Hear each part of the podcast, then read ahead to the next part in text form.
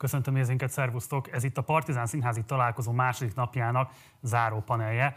Ahogy azt korábban már meghirdettük, hazai lehetőségek, külföldi perspektívák, ez a címe ennek a panelnek, vagy mindközönségesen hogy valóban kívül tágasabb be, mármint a középgenerációnak, akik az elmúlt években inkább európai vagy Magyarországon kívüli színházakban, színházi társulatoknál, csoportoknál találták meg a lehetőséget a művészek kiteljesedésre, és egyre inkább a hazai közönségnek nélkülözniük kell, vagy nélkülöznünk kell az ő előadásaikat. Hogy mit gondolnak erről a folyamatról, hogy valóban ez a folyamat, vagy esetleg más szempontok, más motivációk, más ambíciók játszottak szerepet abban, hogy egyre kevesebbet rendeznek, vagy egyre kevesebbet láthatóak az előadásaik Magyarországon. Nos, erről fogunk most beszélgetni majd velük. Itt van velem a panelben Bányai Tamás, szervusz. Szervusz. Dömötör András, szervusz. Szia, Marci. És Munducó Kornél, szervusz. Hello. No, mennyire értetek egyet ezzel a helyzetismertetéssel?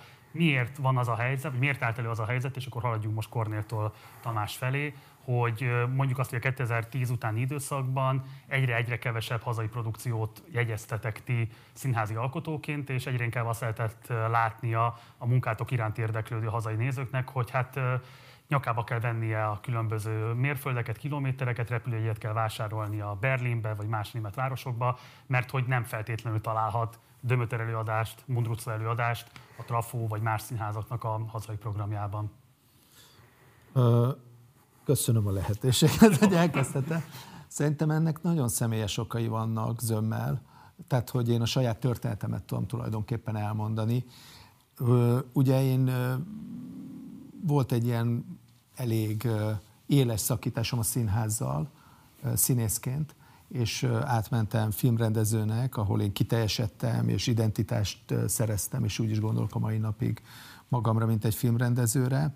Mikor is egy jó pár évvel, 5-6 évvel később, de legalább két-három nagy film elkészítése után szédültem vissza a színház világába, és, és olyan élményeket szereztem két előadással kapcsolatban, a Nibelung lakóparkkal és a Jég bemutatója kapcsán, mint azt hiszem, hogy hát én pontosan erre gondolok. Tehát, hogy én ezért ábrándultam ki a színházból, mert ezt az élményt nem találtam, hogy lehet másként színházat csinálni, és meg tudom fogalmazni az én életkoromnak megfelelő kortás problémáimat a színpadon. Korábban az volt a problémám, nekem személy szerint, hogy az volt, hogy nem a saját problémáimról beszélek, hanem valami múltnak, ami számomra nagyon homályos vagyok a része, és semmiképpen nem tudok annak a narratívának a részévé válni. És akkor ezek az előadásokhoz volt kedvem, és utána azt tapasztaltam, hogy ha tovább is ilyen előadásokat akarsz készíteni, nem befogadó a közszínházi rendszer. És a közszínházakban én próbálkoztam, tehát csináltam egy előadást, egész konkrétan, ez a Kaligula volt a Radnotin, és az nem igazolta vissza az elvárásaimat, vagy nem történt meg bennem az az áttörés, és utána már inkább nem vállaltam el felkéréseket, ha egyáltalán voltak.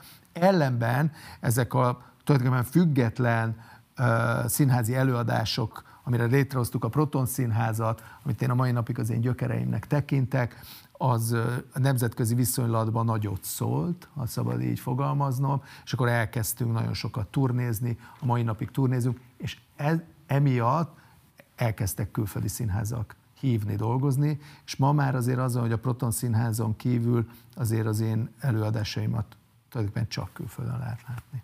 Nem kérem azt, hogy egy ilyen napra kis statisztikával szolgálj, de azért az mondjuk nagyságrendekben megállja a helyét, hogy a Proton Színház többet játszott külföldön, mint Magyarországon? Hát abszolút 70%-át az előadásainknak külföldön játszuk, és az ott termelt profitból játszunk Magyarországon. Tehát, hogy, hogy visszaforgatjuk a nyereségünket, hogy az előadásaink jelen legyenek Magyarországon, és láthatóak legyenek a közönségünknek, ami azt jelenti, hogy van közönségünk, amiért mi rettentően hálásak vagyunk, és legszívesebben sokkal többet játszanánk, de nem tudunk több profitot termelni, amit vissza tudunk forgatni az, hogy játszani tudjunk. Oké, okay, köszönöm. András?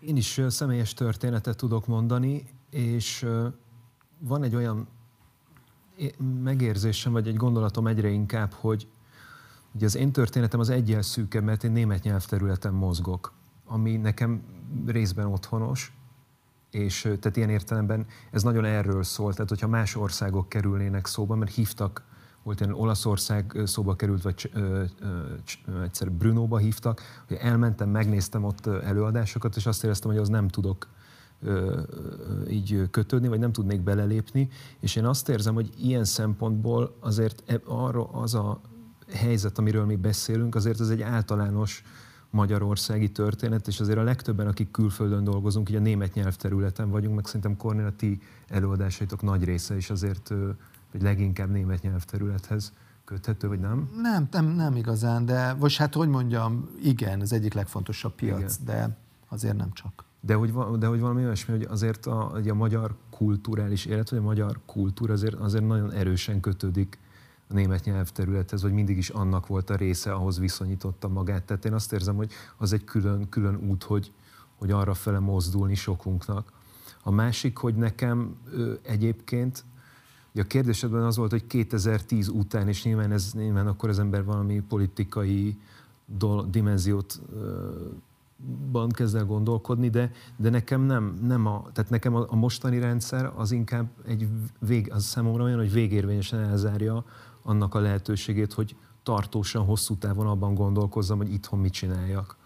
De én nem emiatt mentem el, tehát nekem azzal volt vitám, ami, amiben én belekerültem, és, és ez egyébként egy olyan iskola és egy olyan közeg, ami nekem a kamaszkorom volt, és a fiatalkorom és a, a, az egyetem, tehát ez, a, ez az egykori Kaposvári iskola, a Szolnoki, a Katona József Színház, tehát ez a szellemiség, amivel nekem lett egy, tehát, és ezt tisztelettel mondom, tehát, tehát nem ellene akarok beszélni, de mégiscsak azt éreztem, hogy én ebben nagyon-nagyon, én ettől nagyon sokat kaptam, és benne voltam, de azt éreztem, ezt nagyon későn vettem észre, hogy mégiscsak erről kell leválasztanom magamat, és én nem a, nem a mostani rendszer elől menekültem el, de ez a kettő összeért, és tehát egyszerűen nem, hogy mondjam, ilyen értelemben nagyon könnyű a döntés, mert a mostani helyzetben meg már nincs is, én úgy érzem, hogy nincs mit keresgélni, és én, én inkább most a Magyarországon, hogyha a saját történetemen próbálnék gondolkodni, vagy, vagy próbálok gondolkodni, akkor inkább a fiatalokat nézem, és, és azt nézem, hogy ők miket csinálnak, meg, meg számomra az Orlai Tibornak a, az ilyen értelemben független produkciós bázisa az egy olyan hely, amiben, amiben hinni tudok, és ami felé mozogni tudok. De, de én azt érzem, hogy, hogy az a közeg, ami, ami nagyon polarizált, tehát van, itt tényleg nagyon erősen lett két oldal, most az nagyon bonyolult, hogy ez hogy jött létre, hogy melyik oldal hergelte fel a másikat, de hogy számomra ez tematikailag, formailag annyira beszűkült, hogy azt éreztem, hogy egy olyan szabadságra van szükségem szellemileg, hogy, hogy ebből ki akarok mozdulni. És nekem ezt, ezt jelentette az, hogy, hogy, hogy szabadon tudok gondolkodni okay, német nyelvterületen. Ez majd Kornél is fog tudni csatlakozni, de akkor hallgassuk még meg Tamást. Hát nekem azért egész más a történetem, miután én nem rendező vagyok, ilyen értelemben nem egy önálló alkotó, aki a saját döntéseit hozza meg. Természetesen én is meghozom a saját döntéseimet, de, de én általában tímekhez csatlakozok, rendezőkhöz kapcsolódok. És az, hogy hát igazából nekem ez a 90-es években kezdődött el, de mindig egy ilyen átmenet volt ebbe, szóval, hogy dolgoztam itthon is, hosszú ideig a Kaposvári Színházban, aztán Krétakör színházba voltam sokáig, aztán mikor a Siling Árpád teljesen leszokott a világításról, akkor tulajdonképpen... Ezt mondjuk a nézetek, hogy te világítás tervező. Igen, ja, bocsánat, igen, én világítás tervező vagyok. Kicsit kérdéses is volt számomra, hogy miért kerülök ebbe a társaságba, mert teljesen mások a szempontok, ami, ami az én munkámat meghatározza, illetve az én helyzetemet meghatározza. De az tény, hogy abban közös, hogy valóban én is sokat dolgozom külföldi produkciókban amely külföldi produkciók egyébként részben kapcsolódnak magyar ö, alkotókhoz, részben meg nem. És ez, ez így alakult, ez végül is ez egy szerencse, szerencsének köszönhető egy ilyen külföldi helyzetben egyszer csak azt mondták, hogy dolgozzak velük is, és akkor így indult el egy ilyen hosszabb út. Ez is egyébként, most egész pontosan nem tudom, de ez is ilyen 2010 körül. Tehát ez érdekes, hogy, hogy te is kötődsz ez a 2010-hez, de nyilván nálam sincs semmi politikai oka ennek, mert, mert, mert ez egyszerűen csak így, így, így hozta a élet. Tegnap volt egy panelünk a színház kritika helyzetéről, és ott Új Péter felvetett, hogy ő nagyon laikus, nem is jár színházba, de mint hogyha ő úgy látná, hogy a színház Magyarországon kevésbé izgalmas, mint mondjuk volt akár két évtizeddel ezelőtt is, amire Stuber Andrea azt vetette föl, hogy hát valóban kevésbé tűnhet izgalmasnak, hiszen a középgeneráció egész egyszerűen eltűnt a magyar színházakból, vagy az a középgeneráció eltűnt a színházakból, akik igazán érvényesek voltak az elmúlt két évtizedben. Most itt ültök ide, itt lehetne még akár Bodó Viktor, Schilling Árpád, és sokakat lehetne még mondani. Tehát, hogy ténylegesen egy, egy generáció, akik nagyon sok előadással bizonyították azt, hogy érvényes alkotója a magyar színházművészek közösségének, azok nem Magyarországon találják meg a boldogulást, és ugye Kornél is, meg András is arról beszéltetek, hogy nektek ez egy sokkal személyesebb út volt sem, hogy valamifajta politikai nyomás miatt éreztétek volna azt, hogy kívül tágasabb. És András, te azt vetetted föl, hogy neked valamilyen módon az a hagyomány vagy kánon volt nagyon szűkös, amit a magyar, nem tudom, színjátszás egyik talán legnemesebb hagyományának lehet így mondani a rendszerváltás előtt, rendszerváltás utáni időszakból. Te mennyiben tudsz ehhez kapcsolódni, Kornél? Te is érezted azt, hogy az a fajta színház eszmény, vagy az a fajta színház esztétikai megfontolás, amit téged hajt, az egész egyszerűen nem illeszthető bele konfliktus nélkül abba a hagyományba, ami a fősodrát adja a magyar színházművészetnek? Hát, hogy mondjam, azért semmi más nem hallgattam évekig, ez nem színház a színházi szakemberek részéről. Tehát, hogy én, hogy mondjam, azt a visszaigazolást, hogy de ez színház, azt nem is kaptuk itt meg. Tehát, hogy ez, ez, ez nem volt látható, nem volt leírva, nem volt egy nyelv hozzá, ami kapcsolódott. Színház, tehát mire hivatkoztak, hogy mitől nem... Szerintem egy annyira erős kánon volt jelen Magyarországon, ami, ami talán most már egy picit felbomlóba van, de még a mi generációnknál nem volt felbomlóban, ahol az ilyen típusú projekteket vagy előadásokat nem színházként értelmezték, nem fért bele a halmazba. Vagy nem volt rá szavunk se, hogy ez micsoda. Vagy inkább úgy értelmezték, nem, hogy oké, okay, van ilyen, ez úgy, ez úgy mellékesen ott van, vagy ez is olyan, de nem ez a színház. Tehát nem, ez nem igaz, mert a Monorilére azt mondták, hogy ez nem színészet. Konkrétan. Ez, ez nem színészet. Ő azt se tudja, mit csinál. Miközben a világ legprofibb színésznője. Olyan felkészülős idő. Ez a kritika visszajelzés? Kritikai volt? visszajelzésekből is volt, és a szakma meghatározó képviselői. Uh-huh. Nagyon sokszor volt ez, ez, a, ez a kritika érte. És az, hogy tulajdonképpen a Proton Színház megmaradt, az a színészek miatt, és a színészek vágya miatt is maradt meg.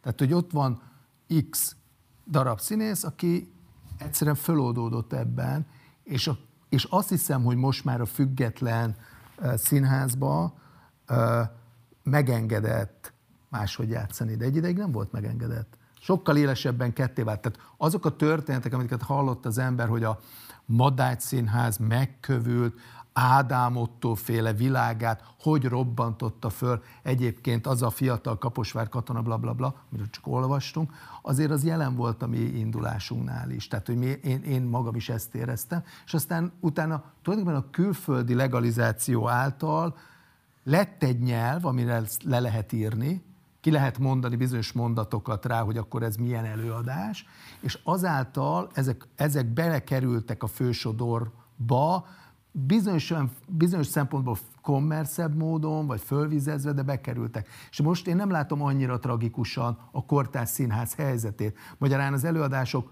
lookalike nem annyira megkövültek, mint amennyire, mint amikor mi, mi voltunk, amit nem lehetett elhinni azt a távolságot. Ami, amit Nálad az illeszkedési nehézség miben nyilvánult meg? Bocsánat, nem értettem. Ez az illeszkedési nehézség, ez miben nyilvánult meg?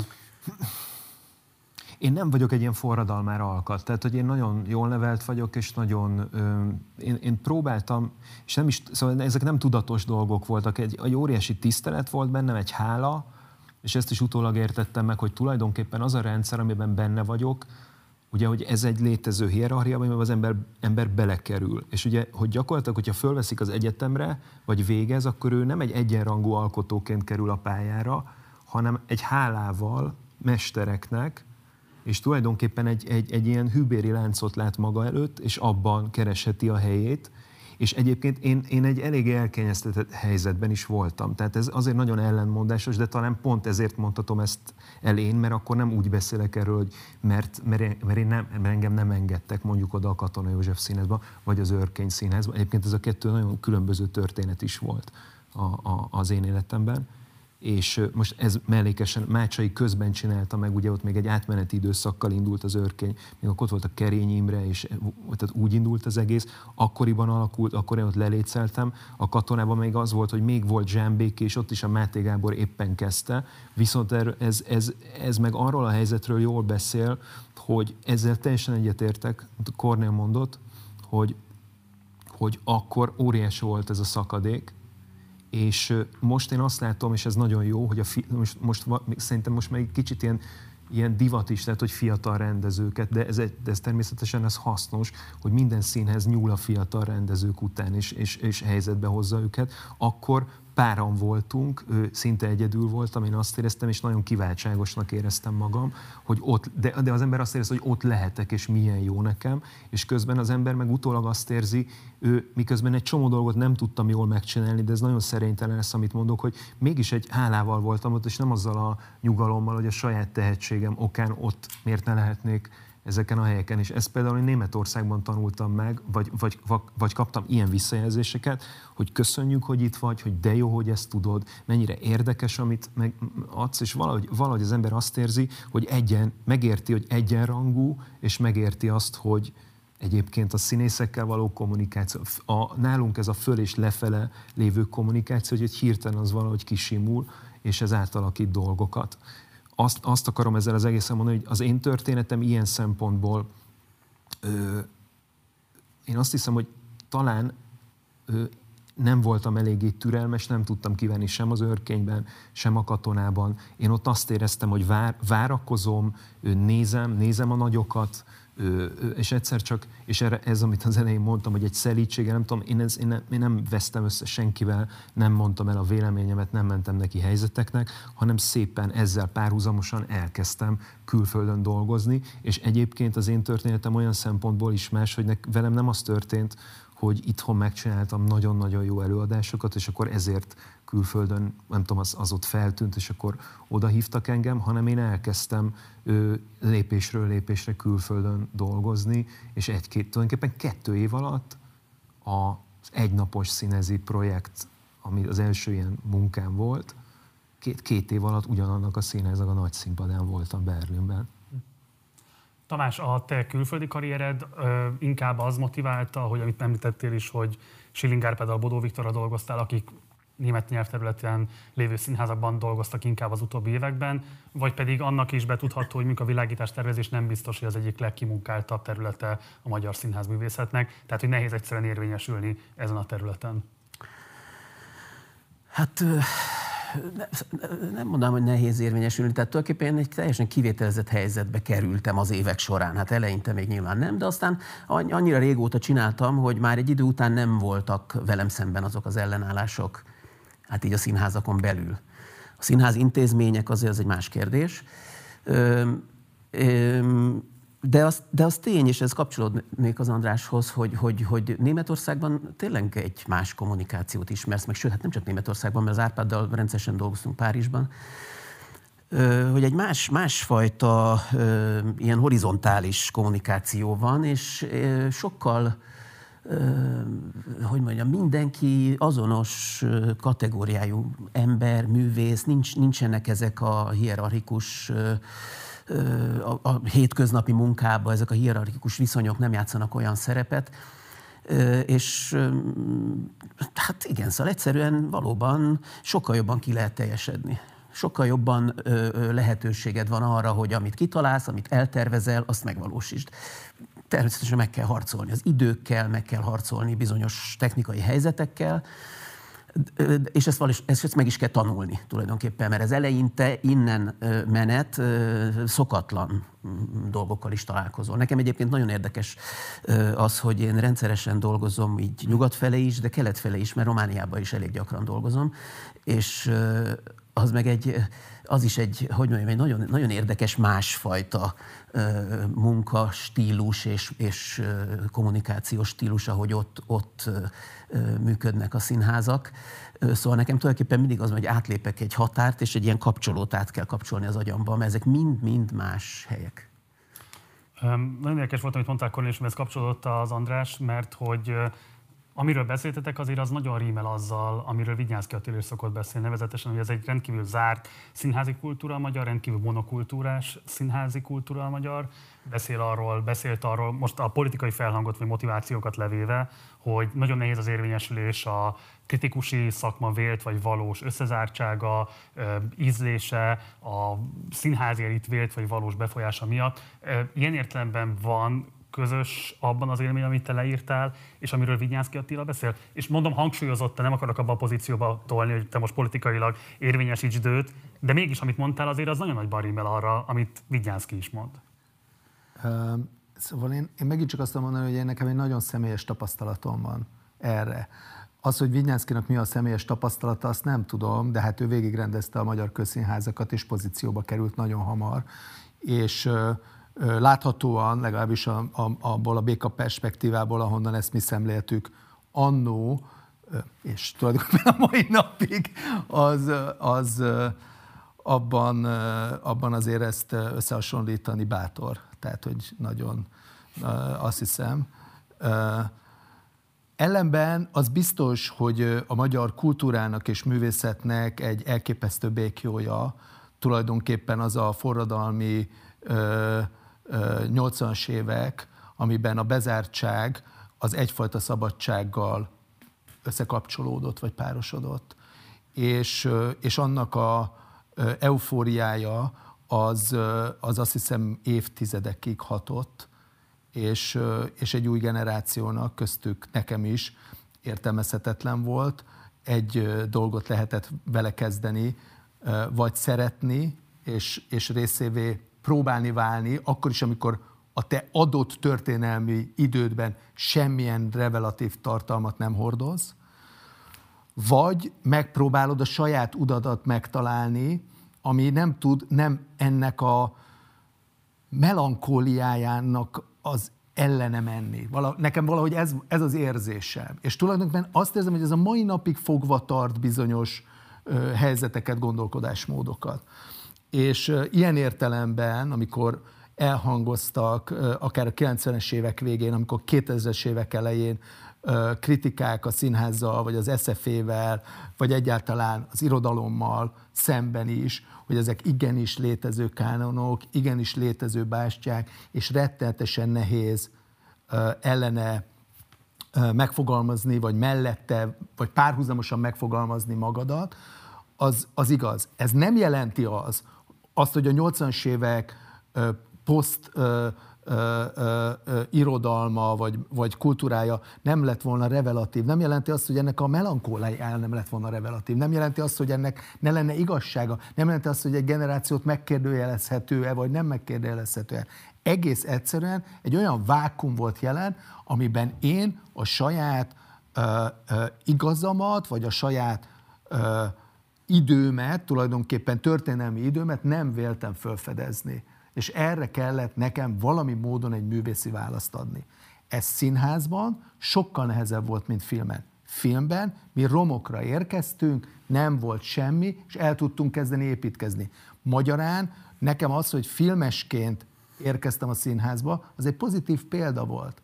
Mert azt tudtam, hogy ha filmbe meg tudtam csinálni, miért ne tudnám színházba megcsinálni azt, hogy van egy, egy másfajta kapcsolatom ezzel. Az, amit az András mond, hogy nincs egy másik felület, ott, ott valószínűleg egy teljesen más történet, vagy más tapasztalata van az embernek abban, hogy amikor bekerül ebben, és akkor ott mit gyűjt össze, vagy mit nem gyűjt össze. És mi rendezőként ülünk itt, te világítás tervezőként, de azért a legfontosabb része az a színészek. Szóval ez, ez egy színészekkel műfaj. Szóval, hogy, hogy ott vannak a színészek, akiknek nagyon nehéz volt nekem találni olyan színészeket, akik akarnak mondani valamit a saját korukról. Egész egyszerűen van egy véleményük róla, és megpróbálnak valamit mondani róla. Ez, ez, ez, ez volt talán a legnehezebb. És tulajdonképpen azokat a partnereket, és azért mondom partnereknek, én is ab, amellett teszek hitet, hogy, hogy ezek ilyen egyenlőségi helyzetek, amiben megtalálsz valós művészeket, valós alkotótársakat, ami, ami, ami, ami óriási, ami egészen eszelős dolgot ad a, egy előadáshoz hozzá. Ugye te arról beszéltél, András, hogy nem érezted azt, hogy el tudna jönni a te időt, hogy megnyílnának azok a lehetőségek, amiket ambicionáltál a magyar színházi életen belül, és hogy téged sem akarok mondom abba a pozícióba tolni, hogy most bármilyen módon is érvényesítsd, vagy, vagy, vagy verifikáld a, a Vigyánszki gondolatait, de hogy öm, szerintem az egy nagyon izgalmas ellentmondás, hogy nagyon sok alkotó beszél szerintem arról a ti generációtokban, hogy egész egyszerűen azok a lehetőségek, amiket ők ambicionáltak volna, azt feltételezik, hogy el is bírták volna, nem adattak meg nekik, és van egyetlen egy ember, aki ezt nagyon hangosan, nagyon agresszívan, nagyon komoly politikai támogatottsággal megpróbálta tematizálni, és ebből csinált gyakorlatilag magának egy pajzsot, amivel letarolta a magyar színház életet neked mit jelent az a helyzet, hogy ilyen értelemben van valami fajta azonos pozíció, nyilván teljesen más a megélése annak, hogy mit kezdesz egy ilyen élménnyel, mint amit Vigyánsz kikezdett ezzel, de ettől még valamilyen módon ez az élmény közösnek mondható talán.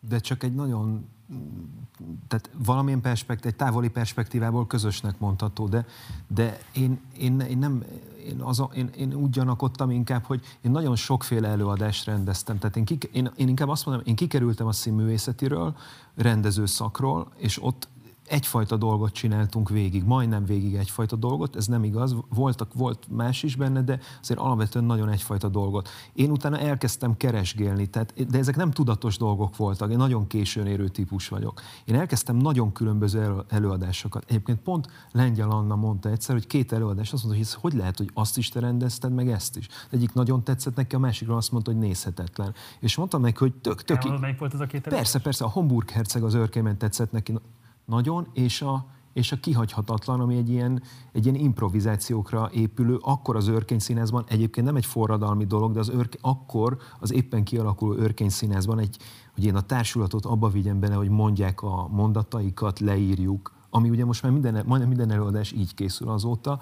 ő abból, hát ez egy katasztrofális, egyébként jó dolgok voltak benne, de mint végeredmény katasztrofális lett. És azt mondta, hogy ezt nem tudja kettőt összerakni. Én mindenfélét kerestem, én ebben nagyon sokszor voltam tehetségtelen, közben elismertem, hogy mi az, amit kapok, Közben én mondjuk el tudom magamról mondani, hogy Zalegerszegről jövök, azt is lehetne mondani, hogy ezek a nagyon gyanús körök, mégis de, hogy mondjam, soha életemben nem szembesültem azzal, hogy ö, ö, ilyen értelemben most hátráltatásról beszéltünk, de ilyen értem, hogy kirekesztő, hogy, hogy, hogy, hogy nem, nem tudok oda kerülni. Tehát bennem ez a fajta frusztráció, ez nem, nem, nem így, nem e felé irányult, ez afelé irányul, hogy én azt éreztem, hogy vagy, vagy ebbe beleállok, alkalmazkodom, picit felveszem a ritmust, vagy amit mondjuk Schilling próbált, csak én nem, mondom, én nem vagyok ilyen alkat, én, én egy rendező vagyok, aki ilyen szeret nyugodt körülmények között dolgozni, hogy kőkeményen egyszerűen fejjel a falnak neki megyek. Ez a két dolog lehetséges, és, és annyiszor el lehet már mondva, de tök, tök az a Vigyenszki az egy nagyon átlátszó képlet. Tehát, hogy, tehát, hogy ért, amit ő mond, hogy, hogy, ez, ez, hogy valamilyen közeggel milyen baja van, valamilyen perspektívából ezt a kettőt egybe lehet mosni, de én nagyon másképp látom az én történetemet ezzel. Én nagyon sokat köszönök ennek a közegnek, egy kicsit az olyan, hogy, hogy engem ez valameddig vitt, és aztán ő, én ő, kaptam is tőle, adtam is neki, nagyon sok mindent el is hibáztam ő, közben, és aztán váltanom kellett.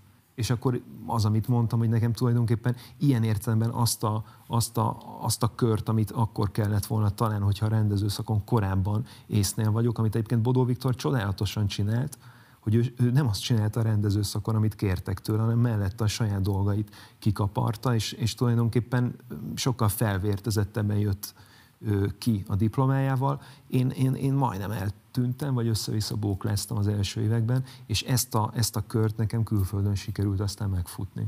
Kornél, te ugye szerzőtársaddal, Lándó alkotótársaddal, Weber Katával most egy olyan lehetőséget kaptatok, felkértek benneteket, hogy a berlini Volksbühnén egy öt éves szerződés keretében gyakorlatilag házi szerzőpáros a rendezője leszel a, a, a színháznak. Ugye ezt a René Poles nevű intendáns vezeti most, és az a koncepció, hogy csapatokat kértek föl, négyet vagy ötöt, ha jól mondom, akiknek az a feladatuk, hogy ne adaptációkat készítsenek, ne irodalmi műveket próbáljanak meg színpadra állítani, hanem ők maguk írjanak darabokat és hozzanak létre ténylegesen kortárs, sehol másút korábban nem játszott előadásokat. Ez egyrésztről egy ilyen borzasztóan izgalmas vállalkozásnak hangzik, másrésztről magyar nézőként meg ilyen rendkívül szívfájdító, mert hogy ez nyilvánvalóan egy olyan fajta lehetőséget jelent neked, amiben nem tudnak követni azok a nézők, akik adott esetben szeretik az előadást, vagy szeretnének látni mundrucó darabokat. Jelente ez neked bármifajta ilyen küzdködést, vagy hogy gondolsz erre az egész helyzetre? Hát egyrészt nagy örömmel mert hogy tulajdonképpen ez van a legközelebb a Proton Színházhoz, ami, ami, ami az továbbra is csak azt mondani, hogy az én gyökereim, tehát hogy amit ott csináltam, azokat, ami a legközelebb állnak hozzám. És a német színháznak van ez a rákfenéje, hogy, hogy kellenek a címek, és hogyha, és hogyha nincsenek meg a nagy címek, vagy valami adaptációja valaminek, ami létezik, akkor, akkor, akkor nehezebb érvényesülni. És a, a René Polesnek ez a koncepciója önmagára is igaz, tehát hogy ő is egy nagyon különös színházi alkotó, aki kifejezetten ez az Ótörteáternek a, az ez egyik szignifikáns képviselője, ő azt gondolja, hogy, hogy egy, egy teret nyit erre, a Foxbűnit, és tényleg 7-8 csapattal, nem 4 5 megpróbálja ezt föltölteni. Ez lehet koreográfia, vagy lehet nagyon szabadon választott dolog, amit lehet, de ő alapvetően a, a, a művészre akar a, a, koncentrálni, és nem a koncepciója. Ez Németországban nagyon forradalmi, mert alapvetően nagyon sokat tematizálnak dramaturgok egy, egy évadot, nagyon intellektuális műfaj a, a színház, és, és, és azt hiszem, hogy a kultúrának, a német kultúrának egy nagyon meghatározó szelete, hanem a legmeghatározóbb szelete, amíg egyedülálló. Tehát magyar egy picit hasonlít erre, de ezért is vagyunk nagyon sokat Németországban a színházban, mert a színház fontos és tényleg nincs egy olyan falu, hogy ne legyen egy két operaház és három színház ott. Szóval ez, ez, ez, ez ilyen. Az, hogy írhatunk darabokat, az nagyon-nagyon jó. Ezt mi tulajdonképpen nem, nem, egyértelműen nem tettünk meg, már az utóbbi időben igen, meg átírni, de mindig legyen valami alapja, de ezt a Protonban, meg Lengyelországban, Belgiumban, de pont Németországban nem volt erre úgy lehetőségünk, hogy ez, ez, ez, ez évente egy új előadást jelentsen, vagy jelenthessen és ennek a felelőssége az, az nagyon nagy, nagyon nagy, és nagyon jó. De, visszatérve erre a magyar dologra, hogy avval kecsegtet, és ezt nagyon szörnyű kimondani, hogy életművet tud az ember létrehozni. És egy bizonyos kor fölött ez számít. Az embernek ez számít. Hogy, hogy, hogy egész egyszerűen, amit csinál, az megjelenik-e egy látható közegbe. Tehát, hogy tudjuk, hogy ezek a darabok ki lesznek adva. És lesz egy könyv, amiben az évi darabok le lesznek írva, be lesznek rakva, ki lesznek adva, stb. Ez nincs, mert a Proton egy jól dokumentált hely, de, de, de, de ne, ha nem kerülsz bele a mainstreambe, akkor ez nem jön létre. És a múltkori beszélgetésünknek volt egy pillanat, ami engem nagyon megfogott a veled való beszélgetésben, hogy, hogy mi kell ehhez, mi kell ehhez, és szerintem tényleg kell ehhez egy hely. Kell egy hely. De ez nem úgy van, hogy a függetlenségnek az a limitációja, hogy nincs egy hely, az felszabadító, és egy idő után pedig egyszerűen limitáltál tesz. Tehát kell egy hely, meg kell egy budget, meg kell egy dolog, amiben te elkezdesz valamit felépíteni. És most egy, egy pillanatra egy ilyen helyhez kötődhetünk, az jó, de mi meglátjuk, tehát még el se kezdődött, szóval meglátjuk, hogy ez milyen, és, és hogy ez, ez mennyire, adja vissza az elvárásainkat vagy a reményeinket, de ettől függetlenül ez egy számunkra egy jó lehetőség. Jó, erre mindjárt vissza fogunk térni, de Tamás, be akarom csatlakozni a beszélgetésbe, hogy te, ugye, te is mondtad, hogy keleten is dolgozol, meg nyugaton is dolgozol, ehhez képest a doktoridat az SF-én kezdted meg, ez nem tudom most hogy áll. Miért egy magyar képzési szintérbe léptél be hogy doktori fokozatot szerez, miközben, hogyha ilyen nagy átjárásod van a különböző országhatárok között, akkor ezt megtetted volna akár egy olyan egyetemen is felteszem, ahol esetlegesen magasabb presztízse van például a világítás tervezésnek. Ebben van valami misszió, hogy akkor ide is behoz valamilyen módon ezt a megközelítésmódot, ezt az esztétikát, vagy valamilyen módon van ezzel bármilyen más küldetésed, mint azon túl, hogy megszerezd a doktori fokozatot? Nem, hát pont, pont ez a lényeg, hogy, hogy az a hiány, ami itt nekem hiányzik, azt szerettem volna megteremteni. És ahhoz, hogy taníthassam ezt, ahhoz kell a doktori fokozat, tehát tulajdonképpen az egész az innen indul. és szerettem volna, hogyha ha létre tudok hozni egy világítástervező tanszéket, ahogy egyébként ez létezik bizonyos országokban. Különféle módozatok vannak, hogy hogyan létezik. Nyilván azokban az országokban, ahol anszvit játszás van, ott van ez inkább, mert ott üres színházakban mennek a, a stábok, a tímek, és kell vinni mindenféle szakembert. A repertoáros színházakban ez, illetve a rendszerekben kicsit problémásabb, tehát ilyen szempontból mi hasonlítunk a német rendszerhez. De szóval Németországban például inkább ez technikai oldalról van közelítve.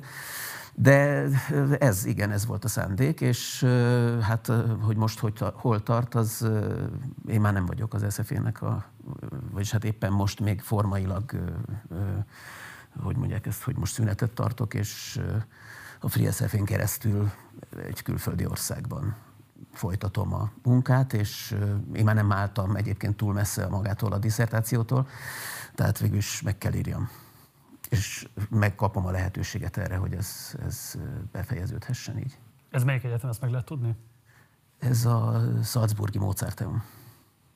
És ha az SFA, SFA mostani vezetősége azt mondaná, hogy Bányai jöjjön, és legyen szíves, csinálja meg ezt a tanszéket, mi lenne rá válaszod?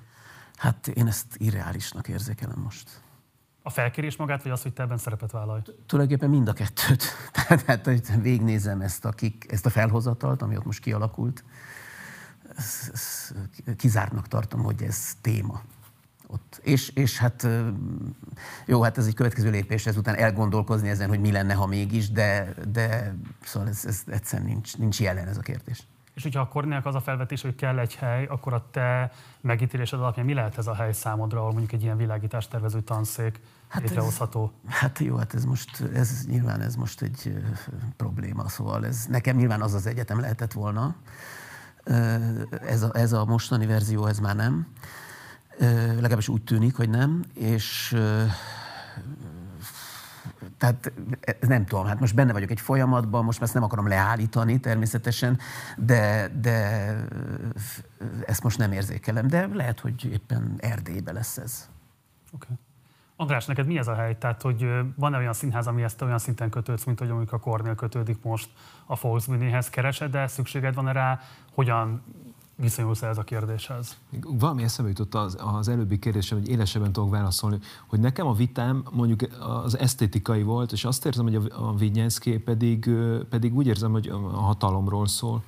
És az, az eszembe jut, hogyha így a magyarországi helyzetről beszélünk, hogy azért az nagyon fontos, hogy ez egy pici ország, egy, egy közhely, de tényleg egy vízfejű ország, és iszonyatosan könnyen egy, egyesíthető, átlátható, lenyúlható, bitorolható rengeteg pozíció, és én azt érzem, hogy, hogy az egy picit más, más az ő vitája, mint, mint mondjuk a mi, mi vitánk, mert, én, mert nem, szerintem egyikünk sem és azok, akiket itt említettél, itt senki nem akar feltét, nem azért akar igazgatni, vezetni, pozícióba kerülni, mert a hatalmat akarja, hanem azért, hogy esetleg egy közeget vagy egy helyet létre tudjon hozni, mert alapvetően dolgozni, dolgozni szeretnénk.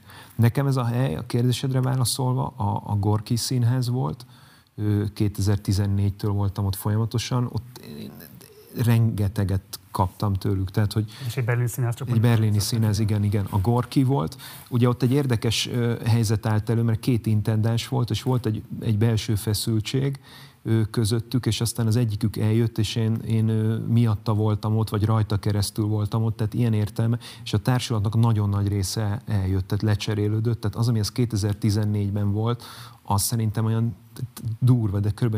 5-10 százalékában ugyanaz a színház most, nem sokkal később vagyunk, vagy hát ahhoz képest, hogy itt mennyire lassú mondjuk egy ilyen, egy ilyen lecserélődés, tehát ilyen értelemben onnan elszakadtam, és nekem van most két olyan, két-három olyan színház, akikkel egy olyan megbeszélésem van, a, az egyik az, az Münchenben a másik ö, ö, Berlinben, és a harmadik Hannover, ott te is dolgoztál a Saus.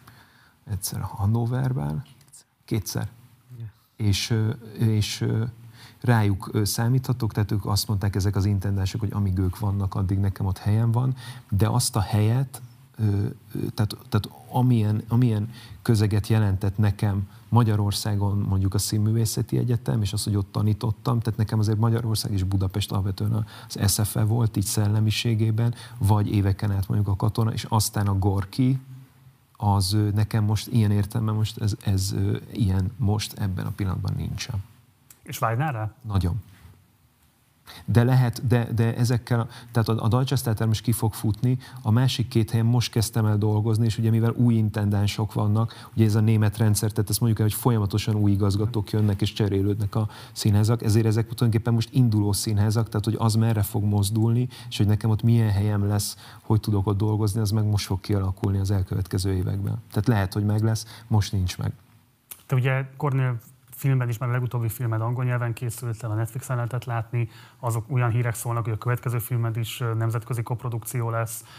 A színházi léted az most már egy az egyben Németországba tevődik. Hát neked mi a jelentőség annak, hogy például mondjuk egy ilyen magyar nyelvű szakmai programban megjelensz? Tehát mi a kötődésed a magyarországi színházi szakmához? Azonosítod-e magadat bármilyen szinten vele? Uh, igen, főként a színészekkel. Szóval... De akkor ezek személyes viszonyok, azon ez, túlmutató bármi de más? nincsenek más viszonyok. Milyen viszonyok vannak? Tehát személyes viszonyok vannak. Ez egy, ez, még, a, hogy mondjam, a német közegben is személyes viszonyok vannak. Szóval ezt nem kell túl misztifikálni. Olyan értelemben, hogy nem tudom, mer, merre halad az ember. A, abszolút vannak. Ugye a legnehezebb az, hogy az ember hogy hoz létre egy új produkciót.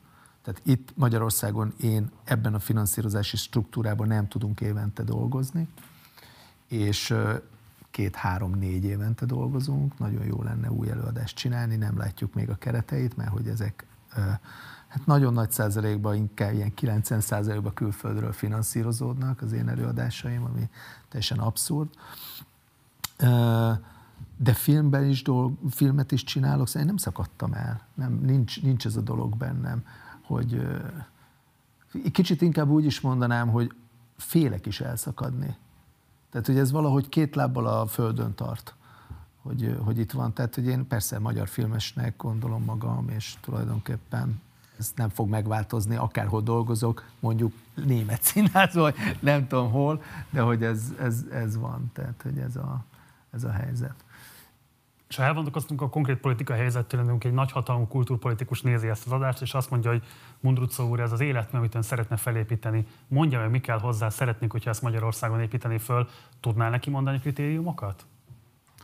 Persze, tehát persze, tehát az embernek van egy ilyen izéje arról, hogy hogy kéne csinálni. Ugye mi nem kaptuk meg abban a pillanatban, amikor el lehetett volna igazán kezdeni. Aztán az ember nem tudja, hogy, eh, hogy mondjam, szóval azért 45 fölött már nem, ugyanaz, nem, nem ugyanazok a kihívások magával. Mert jó, lehet, hogy még, még így is junior az ebben a közegben, de ettől függetlenül igen. Szóval ez nagyon sokáig kívás volt. Nem, nem, még veled is leültünk beszélni tíz évvel ezelőtt, hogy melyik épület lenne az a hely, ahol valamit jól föl lehetne építeni. Én, én tényleg azt gondolom, hogy kell egy, egy hely nem csak nekünk, hanem a közönségednek is, meg annak a közegnek, meg annak a városrésznek, ami, ami oda jár. És ezt a tapasztalatom biztos, hogy a tiéd is, hogy ilyen, hogy, hogy ezeknek a, na, városoknak, a színházainak tulajdonképpen egy nagyon meghatározható közössége. Na, akkor erre kérdezek mert szerintem ez egy nagyon fontos kérdés, és hogy mindig azzal szokott elütésre kerülni az a fölvetés, hogy hát nem olyan a politikai klíma,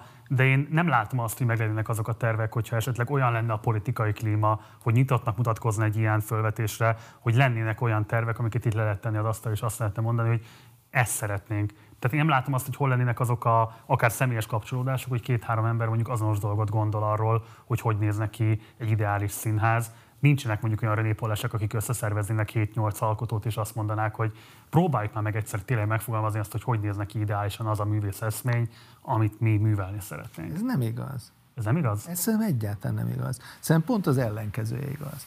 Szerintem, hogyha megfelelő ember meg tudná azt találni, hogy hogy lehet ezeket a, az alkotókat összeharmonizálni, és, és, és tényleg valamit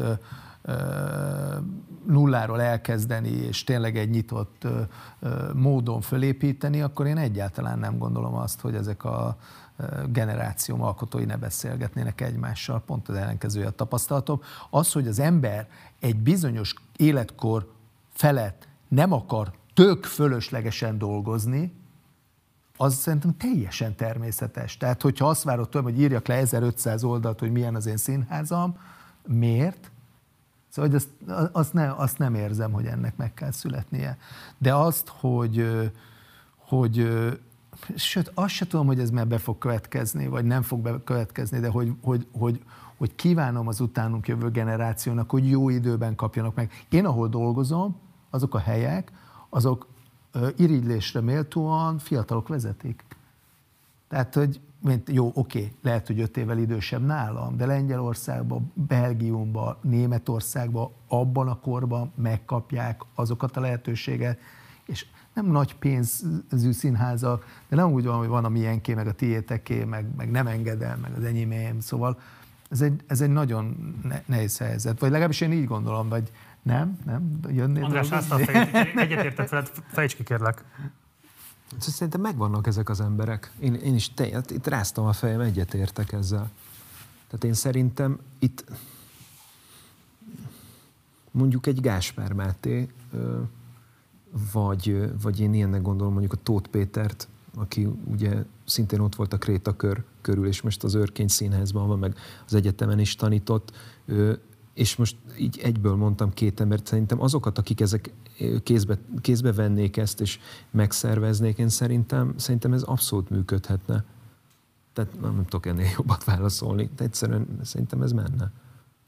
Tamás, te nem rendező, de ilyen értelemben nem is háttéremberek körében, tehát akik hozzájárulnak művészi értelem egy előadásnak az esztétikai minőségéhez, de nem rendezőként, nem dramaturgén segítik a produkció létrejöttét. Közöttetek van ilyesfajta szolidaritás? Tehát látod azt, hogy kik, kell, kik azok, akik adott esetben egy ilyen tanszéknek például mondjuk a, az oktatói gárdáját adhatnák? Tehát látod azokat az embereket, akikből össze lehetne szervezni egy ilyen progresszív oktatói műhelyt? Látok ilyen embereket természetesen, csak én nekem közben erről az a véleményem, hogy, hogy vannak itt még emberek, akik hisznek abba, hogy el lehet valamit kezdeni. Tehát én azt érzem, hogy inkább ez, ez a probléma, hogy olyan, olyan hogy mondjam, szétesés van jelen pillanatban, hogy, hogy, hogy én a hitet, hogy, hogy ebbe hinni lehet, hogy elkezd. Mert az egy ilyen munkát elkezdeni, valamit fölépíteni, hát az hosszú évekig tart. És ez, ezt én azt látom, hát most a, a Bodó például ugye előjött egy tantervel, és mi lesz vele? És ezek a példák vannak előttünk, hogy dolgoznak emberek, valamit létre akarnak hozni, és nem kell. És úgy van elvágva, mintha semmi se történt volna.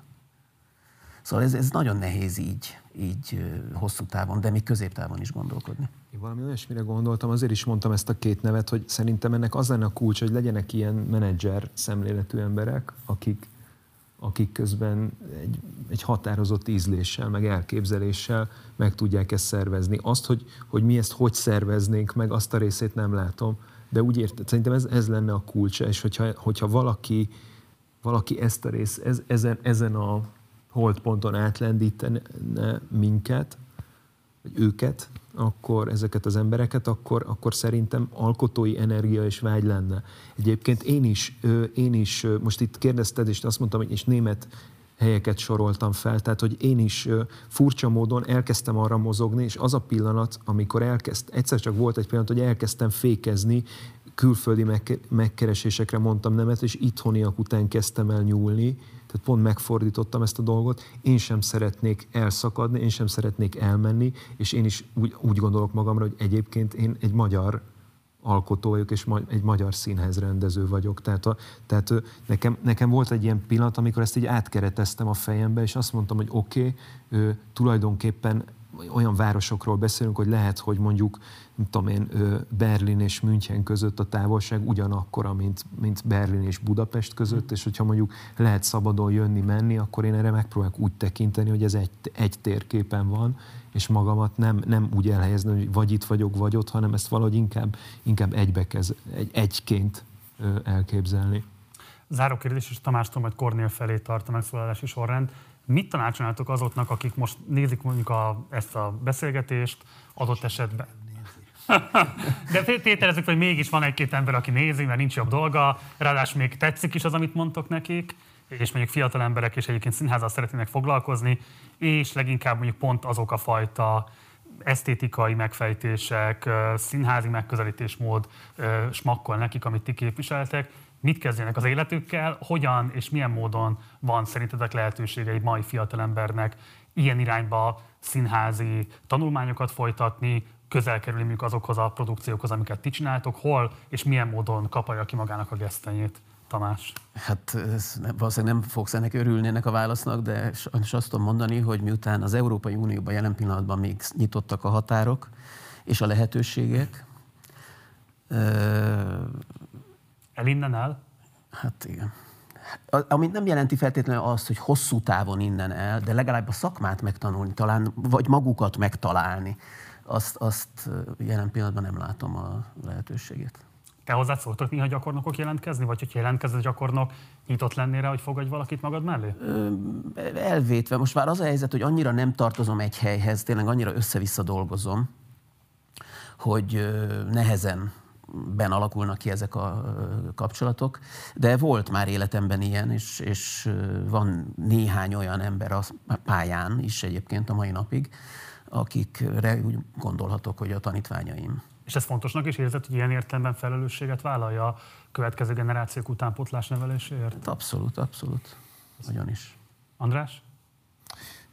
Hát igen, ennél csak jobb, pozitívabbat lehet mondani. Úgyhogy én, én, én, én azt, azt mondtam is, hogy én azért úgy látom, hogy most sokkal, sokkal több fiatal rendező kap lehetőséget, vagy nagyobb számban vannak jelen, és ez szerintem nagyon jó.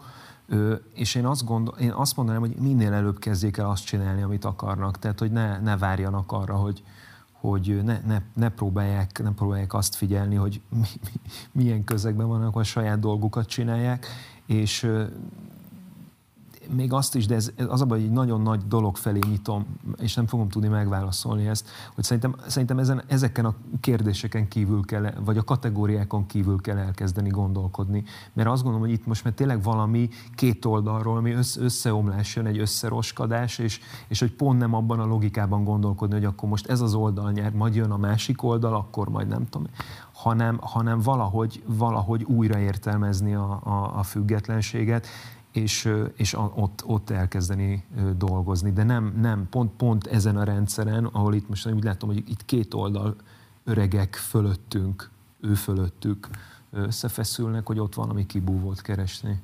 Ugye a német rendszerben van ez a hospitánsi szisztéma. Te fogadtál már ilyen hospitáns magad mellé, vagy fogadnál adott esetben? Én mindig volt hospitáns, igen. Én egyébként én ennek nem örültem, mert én szeretem, a kevesen vannak a próbán, és én mindig kértem, hogy hagyd ta, ha találkozzam velük, és beszélgettem velük, és én azokat engedtem be, akiket jó fejnek éreztem, mert ők legtöbbször ugye oda jönnek, hogy lássanak valamit, és hamar kiderül, hogy semmi dolguk nincsen, és elkezdenek unatkozni, és mindig ül valaki, aki titkon a mobiltelefonját nyomogatja, és az akkor nagyon zavar, hogy ott mi szenvedünk, és ott valaki megunatkozik. És Én erre nagyon jó ellenpéldákat láttam. Igen? Uh-huh. És volt már nagy találkozásod? Ahhoz olyan, hogy Igen. valaki? Abszolút. Persze, persze. Tehát, hogy, tehát hogy, hogy azért, de én ezért találtam ezt ki, hogy aztán beszélgettem velük, mi érdekli őket, miért akarnak oda jönni, egyáltalán mi, mi, miért? Tehát mi, mi az, hogy milyen álmok, hogy színész akar lenni, de nem vették fel, és beül próbát nézni, és valami azt várja, hogy ő felmessen. Volt aki azt várta, hogy majd ott fel lesz ő fedezve. Tehát, hogy egyszer csak valahogy úgy, úgy mozog, hogy majd ott valaki őt észreveszi. De mondjuk, amikor volt egy csilei lány, aki odajött, és kiderült, hogy egy nagyon komoly képzőművész egyébként, és egyszer csak olyan dolgokat mutatott és mondott, és egy egy, alkotótársá változott, akkor meg azt mondtam, hogy ez, ez megéri. De egyébként ebben a rendszerben, hogy minél előbb menjenek oda, és nézzék, és csinálják, és asszisztenskedjenek, és hospitánsok legyenek, ebben nagyon hiszek. Tehát, hogy minél előbb ki az egyetemről, és be a gyakorlatba is csinálni, és figyelni. Ez, ez biztos, hogy a legjobb. Köszönöm. Kornél? Még generációnak kell tanácsot adni? Hát mondjuk a tízes végi, húszas elejé gondolom nagyjából. Tízes végi, húszas elejé nem tudom, egy nagyon-nagyon becsapós klíma van most Magyarországon, szóval az, hogy pontosan mit tanácsolnék mondjuk a ö, saját gyerekeimnek is, az, az most nem tudna más lenni, hogy szerezzen kompatibilis tudást. Kompatibilis tudás alatt azt értem, hogy ne kövesse, vagy ne feltétlenül kövesse egy zárványnak a belső logikáit, mert nem, mert csak az zárványra igaz semmi másra, és sehonnan máshonnan nem is értelmezhető. és ezáltal egy ilyen marginalizálódó folyamat fog létrejönni. Ezt kívánom a Free SFE-nek legalább annyira, mint az SFE-nek, annyira, mint ahogy a saját gyerekeimnek is, hogy, hogy egy kompatibilis tudást kell megszerezni, és, és, és ebben az értelemben ma azt hiszem a ráció az diktálja, hogy, hogy amennyire lehet kifelé is kell tekinteni, mert nincs, nincs más lehetőség. Hozzád inkább filmes, vagy inkább színházi vonalról érkeznek ilyen Hospitálsok? Igen, hospitáns jelöltek. Hát Németországban érkeznek hospitások, mert ott kötelező hospitánsnak lenni, tehát az is az a rendszerben van kódolva, hogy ott mielőtt az egyetemre jelentkezel, bizonyos számú hospitáns órát kell eltöltsél, és igen, ott egy hadsereg unatkozik mögötted, ami engem tulajdonképpen szórakoztat, de, de, de van valami érdekes. olyan rendezőt, aki építetett falat magának. Tehát ő azt, azt kérte utána, beraktak két oldalt, tehát a saját stábjával úgy ült, egy, ismer, egy is, a Stefan még egy nagy nevű ismert rendező, két oldalra két paravánt berakatott, mert azt mondta, hogy nem bírja őket nézni. Igen. Én, én nagyon szeretem őket, meg tök sokszor ugye ott hagy az egész műszak, és akkor van ez a négy darab hospitáns, akivel együtt lehet dolgozni. Uh, nem tudom, tehát, tehát, tehát filmes oldal az egy magányos műfaj. Tehát az egy magányos műfaj, míg a színház az egy közösségi műfaj és tulajdonképpen az egy áldás, hogy én mind a kettőben megmerítkezhetem. Ez nem tudom, nem, nem nagyon lehet összehasonlítani, nem, nincsenek hospitánsok filmben, szóval ott, ott, ott, de ott is van egy ilyen hierarchia, az egy ilyen céhes hierarchia, hogy először a kábel dugod össze, és akkor öt év múlva tesz a fővilágosító. Szóval ez a, ez a része ez van, és, és egy ilyen szakmai módon van. A színházban ezzel, azzal nagyon egyetértek, hogy nagyon pici részét lehet tanítani valójában nagyon-nagyon-nagyon pici részét lehet tanítani, és minél jobban meg akarnak valamit tanítani, annál jobban be tudsz gyalogolni az erdőbe. És ilyen értelemben az, hogy legyen gyakorlatod, menj ki, csináld, és találkozzál a közönséggel, és találkozzál a valós kérdésekkel, ami föl fog neked merülni, az, az, azt hiszem, hogy ez egy nagyon fontos tapasztalat, mert addig a, ennek a tapasztalatnak a hiány nagyon pici az, ami, ami, ami a, a, a, ami megmér téged. És azt hiszem, hogy olyan 15 éves korodtól 30 éves korodig nagyon sokunkban, és ezt magamnak is, vagy magamnak is ott egy belső tapasztalat volt, az egy nagy kérdés, ez a tehetséges vagyok-e, vagy nem. És, és ahhoz kellenek olyan helyzetek, ahol megmérődsz ebben. Mert ha nem mérődsz meg benne, akkor sose fogod ezt megtudni, és könnyen feladod. Ha már életműről beszéltünk, akkor egy záró kérdés neked. Készülsz arra tudatosan, hogy valamikor majd oktatói pályára is ráléptetek? Csak negatív tapasztalatom van, méghozzá szörnyű negatív tapasztalatom Amikor te oktattál, vagy amikor téged oktattak? Minden oldalról. tehát minden oldalról. Tehát persze, tehát nekem azt, azt éreztem, hogy amikor meg akarnak tanítani, akkor nem sikerül, amikor nem akarnak megtanítani, akkor valójában felszabadulok, de hát ez magányos érzés, az se jó. Ha én, amikor én tanítottam, nem jöttek el sose az óráimra. Egy művész életmű lehet teljes oktatói kiteljesedés nélkül? Nem tudom. Hát figyelj, az biztos, biztos, hogy amíg van mondani valód és csinálod, addig nagyon kevés időd van oktatni. Akkor van időd oktatni, amikor nem csinálod. Ez az igazság. És amíg az a fontos, hogy a mű létrejöjjön, addig nagyon, nagyon nehéz felszabadítani arra időt, amikor tényleges figyelmet tudsz adni. És ugye a, a, a, nem is az a lényeg, amit mondasz sokszor, hanem hogy adsz tényleges figyelmet azoknak az embereknek, aki ebben föl tud oldódni és nekem még ez a pillanat azt hiszem nem érkezett el az életembe, de valószínűleg van egy ilyen visszatermékenyítő hatása később, és ezt nagyon sok kollégámnál láttam már. Hát akkor ennek a vissza megtermékenyítő hatásnak a reményében, hogy ez majd bekövetkezik az életetekben. Köszönöm szépen, hogy itt voltatok mindannyiatoknak, köszönöm Mundrucok Kornélnak, Dömötör Andrásnak és Bányai Tamásnak, hogy itt voltatok. Köszönjük szépen. Köszi. Sziasztok. Köszönjük. Ez volt a Partizán Színházi találkozó második napjának záró panelje, de még nincs vége a napnak, ugyanis hamarosan érkezik majd a Partizán színpadára a Dobridán zenekar. Most tartunk egy rövid szünetet, és utána velük jövünk vissza.